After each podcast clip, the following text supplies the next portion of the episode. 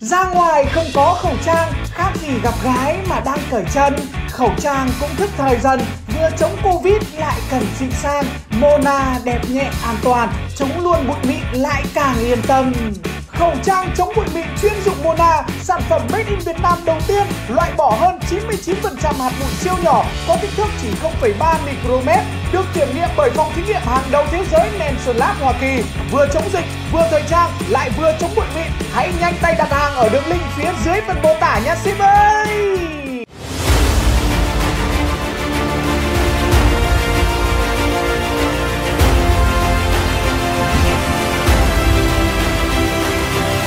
Xin chào tất cả quý vị và các bạn cùng đến với chương trình Đàm đạo lịch sử, một chương trình chuyên nói về lịch sử được phát vào lúc 21 giờ mỗi tối chủ nhật hàng tuần trên kênh của Tuấn Tỷ Tỷ. Sau khi mang B52 sang đánh Việt Nam, rất nhiều các phi công đã bị bắn hạ và chấp nhận cuộc sống ở khách sạn Hilton Hòa Lo. Khi vào đó thì rất nhiều người đã đồng ý viết lách và phát biểu về những tội lỗi mà họ đã gây ra. Phi công John McCain là một ví dụ như vậy, ông đứng lên nhận tội và cảm ơn trên radio miền Bắc. Thế nhưng ngược lại thì cũng có một số tù nhân luôn nghĩ ra những cách cực kỳ sáng tạo để né tránh việc này, kiểu như giả ốm sắp chết hoặc là giả ngố chả biết gì cả.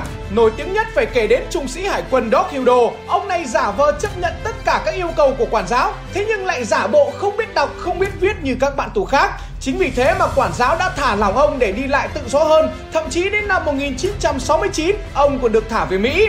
Mỹ thấy người của mình được thả về mừng như bố đẻ em bé. Ai cũng khen đó quá thông minh, vừa được thả về lại còn thu được quá nhiều thông tin mật, ghi nhớ được thông tin của hơn 200 bạn tù với một trí nhớ quá siêu phàm. Chưa bao giờ người Mỹ lại có thể biết được nhiều thông tin về số phận các tù binh của mình ở Việt Nam đến như vậy. Chính vì thế mà nó cực kỳ tự tin mang Doc Hildo theo để đàm phán với mình trên bàn đàm phán tại Paris. Bên Mỹ nghĩ rằng có Doc trong tay thì không khác gì trong nhà có A phủ cả. Có Doc ngồi chất vấn với Việt Nam thì còn gì bằng nữa, đấm quả nào chí mạng quả đấy. Thế nhưng phía Mỹ lại không biết được rằng chính những lời khai của Doc lại là điểm yếu của họ. Tất cả thông tin về hàng trăm công dân của cường quốc số 1 thế giới toàn là con của tướng của tá có máu mặt đang bị tù đầy đã gia tăng sức ép rất lớn cho Mỹ trên bàn đàm phán tại Paris. Nếu như bình thường Việt Nam mình tự kể ra về số phận của những người đó thì chả bao giờ Mỹ tin cả vì kiểu gì nó cũng nghĩ mình chém gió. Thế nhưng khi mà chính mồm của một tù nhân thoát ra được từ đó kể thì Mỹ hiểu rằng chả có gì có thể sai được nữa, buộc Mỹ phải hạ thấp vị thế của mình trên bàn đàm phán và người điều khiển cuộc chơi lúc này lại thuộc về đoàn Việt Nam. Đây có lẽ là bằng chứng rõ nét nhất cho ta thấy được sự khéo léo trong cách ứng biến của bộ đội Việt Nam, lúc cương lúc nhu cực kỳ hợp lý, giả ngố đến tột độ cho đối thủ chủ quan, đợi đến khi nó sơ hở, mình sẽ tung một cú đấm chí mạng và con đường Hồ Chí Minh trên biển cũng là một ví dụ như vậy. Người Mỹ đã chẳng bao giờ nghĩ tới việc miền Bắc sẽ chở vũ khí được qua đường biển để chi viện cho miền Nam bởi vì có quá nhiều thiết bị vũ khí hiện đại để kiểm soát trên biển. Bố bảo miền Bắc cũng chả dám đi qua con đường đấy. Chính sự chủ quan đó mà bộ đội của mình đã đưa được quá nhiều vũ khí qua đường biển bằng cách giả vờ cải trang thành thuyền đánh cá, làm giấy tờ giả để vượt qua hệ thống kiểm soát gắt gao của Mỹ. Vẫn biết đi bằng đường biển sẽ rất khó, thế nhưng với cơ cấu tổ chức bài bản cùng với ý chí và sức chịu đựng cực kỳ dẻo dai, chúng ta vẫn có thể viết lên một câu chuyện lịch sử mà đến tận bây giờ chính Mỹ vẫn không tin nổi điều đó. Ngày ấy thủy thủ đoàn, nhất là các thuyền trưởng được chọn một cách cực kỳ gắt gao. Đó phải là những người sinh ra và lớn lên ở địa phương, hầu hết đã có kinh nghiệm trong nghề đi biển tại các tỉnh miền Nam. Họ phải thuộc từng con nước, từng lọc lạch, từng dạng núi, mục đích là ngay cả trong đêm, dù nhìn từ xa vẫn có thể biết được bến bãi ở đâu để còn chở hàng hóa đến đích. Ngày đó di chuyển bằng đường biển cực kỳ vất vả, đi thì phải đi vào ban đêm để né địch, bốc vác hàng xuống các bến bãi cũng phải vào ban đêm. Trời sáng một cái là thôi đành phải nghỉ, cho tàu vào ẩn nấp. Cứ khi nào địch mất cảnh giác nhất thì là lúc mình phải lên đường để đi. Chính vì thế mà cứ lúc mưa to gió lớn là mình lại lên đường. Cái khốn nạn nhất của các thủy thủ ngày đó không phải là thức ăn mà nhục nhất là hết nước uống. Chuyến đi nào nó mưa cho thì cũng hạnh phúc, khát quá thì lấy nước mưa để uống, để tắm rửa. Thế nhưng hôm nào nó nắng thì bố còn nhục, không có gì nhục bằng đang đi biển mà hết nước ngọt. Lúc đấy thì các thủy thủ phải tự xoay sở với nhau để kiếm nước mà uống. Nhanh nhất là uống nước tiểu. Nhiều người nghĩ rằng làm gì có chuyện đó, cứ thần thánh hóa lên như vậy. Thế nhưng đó là họ đang nói khi sống trong điều kiện no đủ Chứ còn khi mà cơ thể của bạn đang bị mất nước do phơi nắng giữa biển. Khi mà bạn hiểu xung quanh không còn giọt nước nào, Thì lúc đó có nước tiểu để uống, Nó không khác gì chết đuối vớ được cọc. Còn nếu mà muốn sạch sẽ hơn, Thì múc nước biển cho vào nồi đem phơi nắng. Đợi đến khi nào nước nó bốc hơi, đọng lại ở trên vùng, Thì lấy mấy giọt nước đó ra mà uống. Chính vì thế mà đôi khi ra biển vào lúc trời mưa to gió lớn, nó vất vả lắm. Thế nhưng người ta vẫn cầu mưa, đơn giản bởi lênh đênh trên biển, thì nước ngọt nó còn quý hơn vàng. Ngày đó xí nghiệp đóng tàu của mình ở Hải Phòng là nơi được giao nhiệm vụ đóng những con tàu chở vũ khí vào Nam. Đây là một đơn vị tuyệt mật của tuyệt mật, người ngoài chả ai biết nó là cái gì. Cán bộ và công nhân đóng tàu cũng không hề biết công dụng của con tàu là gì, tất cả chỉ đều làm theo thiết kế. Mỗi vùng có một loại thuyền đánh cá khác nhau. Chính vì thế mà thuyền của mình đóng Nó cũng phải có hình dáng giống với thuyền đánh cá của phía Nam Được thiết kế hai đáy. Bên trên là chỗ để đánh cá như bình thường Nhưng ở bên dưới nó là một cái kho bí mật để chở vũ khí. Mỗi một con tàu ngày đó đều nhất thiết phải được trang bị bộc phá đặt ở mũi, ở máy và đuôi tàu, tổng cộng khoảng trên dưới một tấn. Khi bị địch vây bắt thì tùy vào tình huống sẽ cho nổ theo phương pháp hẹn giờ từ 15 đến 30 phút để người cuối cùng sẽ nhảy ra khỏi tàu bơi được một đoạn thoát thân thì tàu sẽ nổ, không để lại một dấu vết nào cả. Các thủy thủ trong đoàn cũng chung một lời thề, có bị bắt cũng quyết tâm không khai. Ngày ấy di chuyển bằng tàu bị kiểm tra cực gắt, chính vì thế mà tất cả các trang thiết bị, đồ dùng sinh hoạt của mọi người đều phải xóa hết hoàn toàn các mẫu mác. Chỉ cần có một mác nào đó có thương hiệu của ngoài Bắc thôi thì kiểu gì cũng tòi đời cả đoàn. Chính vì thế mà việc để mác là một điều cực kỳ cấm kỵ. Ngoài việc cấm để mác đó ra thì mình phải chuẩn bị cờ của các nước khác nhau ở trên tàu để có thể tùy cơ ứng biến mỗi khi đi qua một vùng biển nào đó. Tất cả được dùng cho mục đích ngụy trang, lúc thì giả vờ đây là tàu Thái Lan, lúc thì giả vờ đây là tàu Philippines, lúc thì là tàu Campuchia loạn hết cả lên, không ai biết đường nào mà lần. Thế nhưng tất cả những thứ đó vẫn chưa là gì Bởi nó chỉ là bề ngoài mà thôi. Bọn địch nó cũng đâu có ngu mà dễ bị lừa như vậy. Chính vì thế mà mình còn phải cẩn thận trang bị cả động cơ máy móc của thuyền là đồ của phương Tây. Để nhỡ bị khám xét thì không bị lộ tung tích. Động cơ mà toàn lắp của Nga với Trung Quốc thì chắc chắn là chết chứ không cãi vào đâu được. Ngoài việc xoay sở để có được động cơ cho tàu có xuất xứ từ phương Tây ra thì một cái cũng cực kỳ quan trọng nữa, đó chính là giấy tờ giả để hợp pháp hóa cho tất cả những người trên tàu và cả con tàu. Những thứ đó nó quan trọng như bằng lái xe và giấy tờ xe khi bạn lưu thông trên đường vậy, không có cả hai thì chắc chắn không thể đi lại bình thường được. Ngày đó giấy tờ giả là một nhu cầu cực lớn của toàn bộ các hoạt động trên chiến trường miền Nam. Nó không chỉ phục vụ đối với các thủy thủ và các con tàu mà nó còn phục vụ hàng loạt các nhu cầu khác để cho các cán bộ trung ương đi lại ngang dọc miền Nam. Phần lớn ngày đó thì mình sử dụng phương án đi lại công khai dưới dạng những người buôn bán, đi xe đò hay đi tàu. Để làm được giấy tờ giả, mình có một đội chuyên ngồi chỉ có ăn và phân tích để làm một cách tỉ mỉ. Mỗi khi đối phương có sự thay đổi gì trong việc làm giấy tờ là mình đều có thể làm giả được giống hệt như vậy kiểu như năm 1973, lúc đó địch không còn làm số đuôi ở căn cước nữa, thay vào đó là căn cước bằng nhựa rồng xanh, trên đó có còn dấu nổi.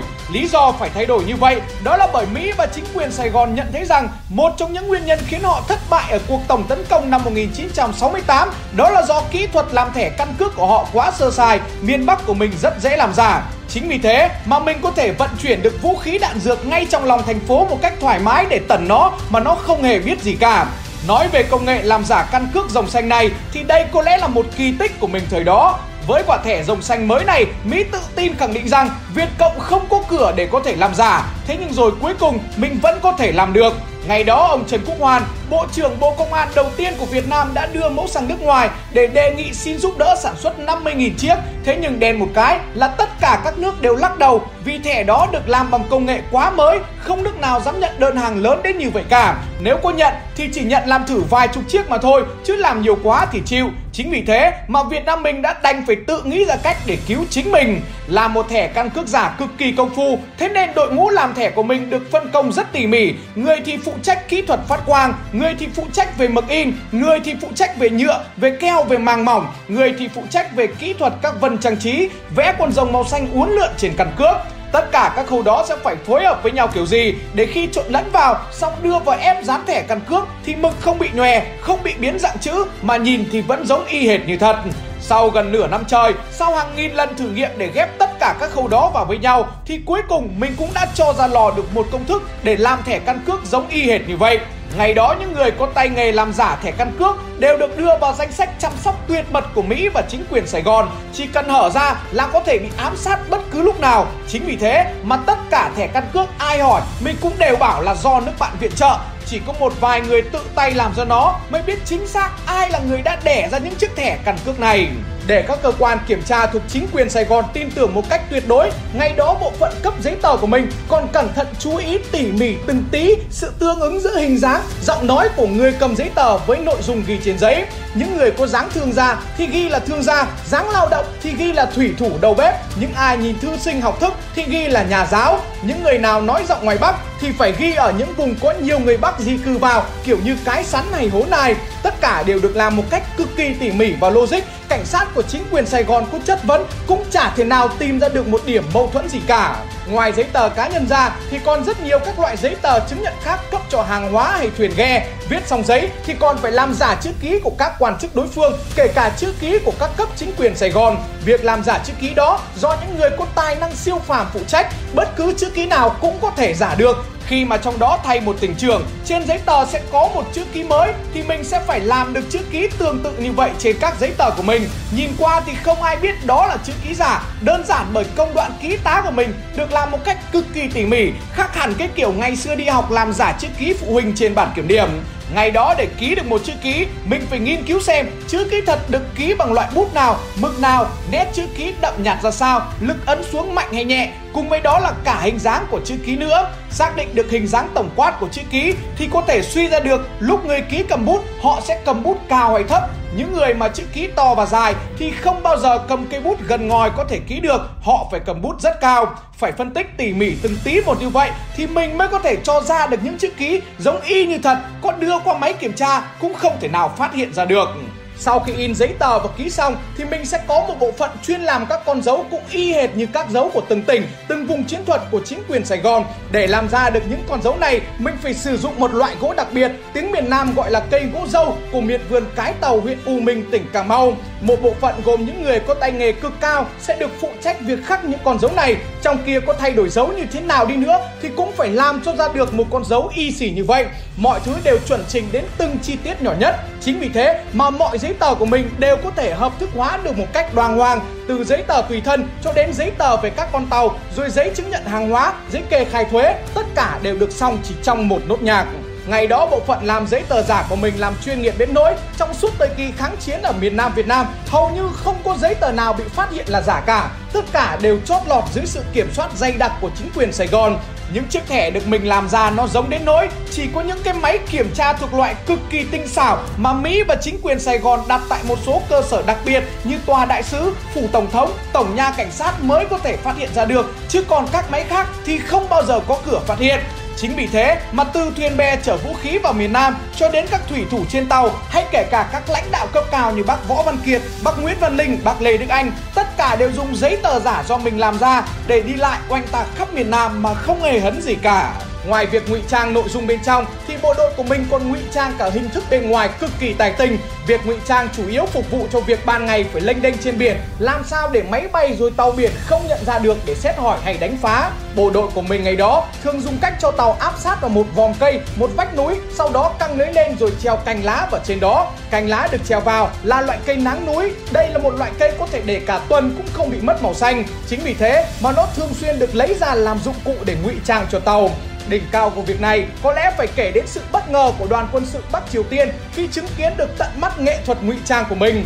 Theo như Đại tá Trương Thế Ất, nguyên chủ nhiệm chính trị Lữ đoàn 125 có kể trong cuốn Năm đường mòn Hồ Chí Minh rằng đã có một lần đoàn quân sự Bắc Triều Tiên sang tham quan và học tập kinh nghiệm của chúng tôi. Chúng tôi dẫn họ đi sát tàu mà họ vẫn không thể phát hiện ra đâu là tàu của chúng tôi. Đến lúc chúng tôi vạch hệ thống ngụy trang ra, họ thấy tàu của chúng tôi đỗ ngay trước mắt. Họ kinh ngạc vô cùng. Chính cách ngụy trang đó đã cứu được rất nhiều các con tàu của lữ đoàn 125 trong lúc phải ẩn nấp tại các vũng, các đảo trên đường vận tải vào Nam. Ngược lại có một đoàn nước bạn khác cho rằng không cần phải ngụy trang, tàu của nước bạn đó sang tham quan cách đánh của chúng tôi và giúp đỡ kinh nghiệm. Các đồng chí bạn thấy chúng tôi quá công phu trong việc ngụy trang liền nói, chúng tôi sang đây để chiến đấu với kẻ thù chung, cứ công khai đương đầu với bọn chúng, cần gì phải ẩn náu mất công.